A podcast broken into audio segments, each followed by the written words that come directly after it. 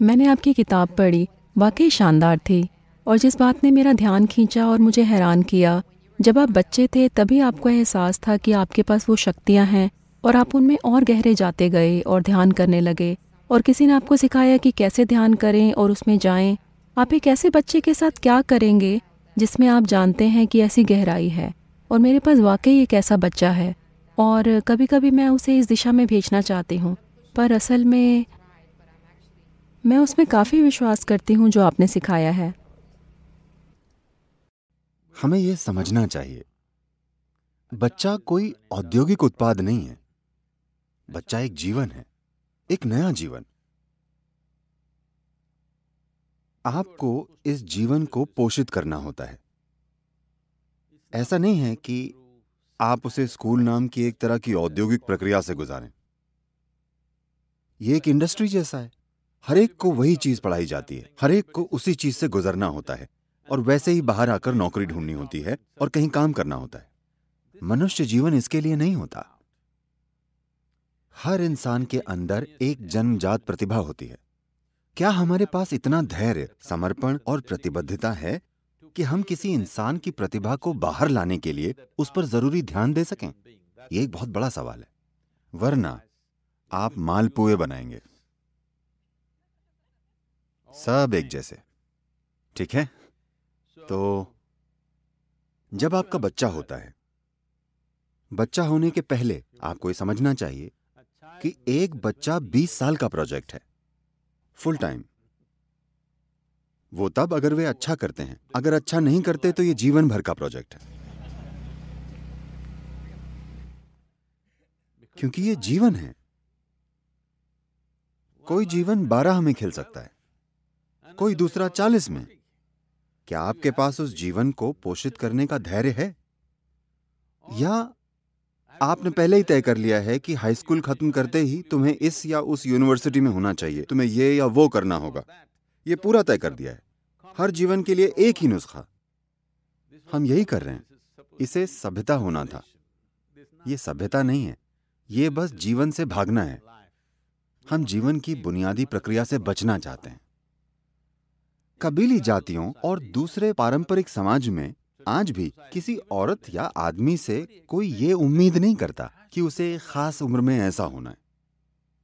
हर जीवन किस तरह का विकास करता है, उसके मुताबिक वो जो है, उसकी कद्र की जाती है। अगर आप ये गुलदाउदी अपने घर में लगाएँ तो तीन महीनों में ये फूलों से लग जाएगा। अगर आप ओक का पेड़ लगाते हैं तो आठ दस साल तक कुछ नहीं होता। तो आप उसे काटना चाहते हैं। अगर आप ये मापदंड लगाते हैं तो उनमें से एक भी नहीं बचेगा। ये देखो, ये कितना बढ़िया बढ़ रहा है। तीन महीने में कितने सारे फूल। तुम बेवकूफ़ कुछ नहीं कर रहे हो।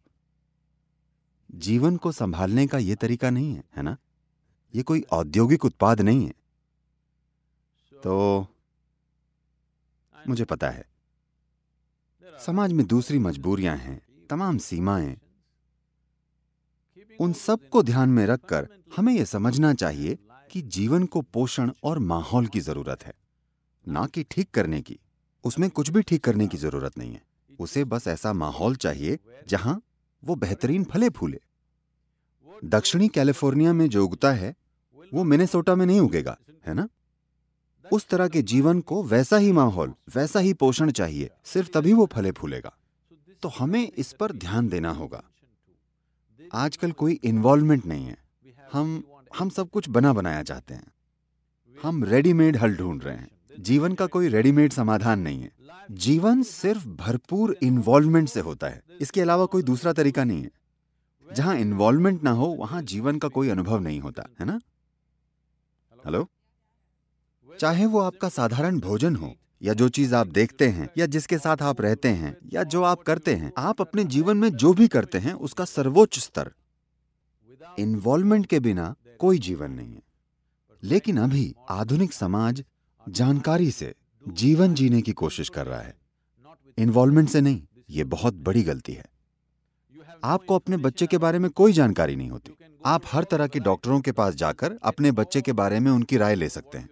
आपको बस वे इतना ही बताएँगे कि आपका बच्चा सैकड़ों तरह से बीमार है।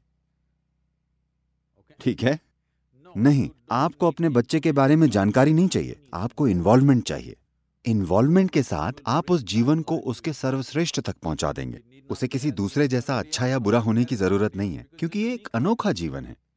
क्या कोई एक जीवन दूसरे जैसा है? ये जीवन अनोखा है।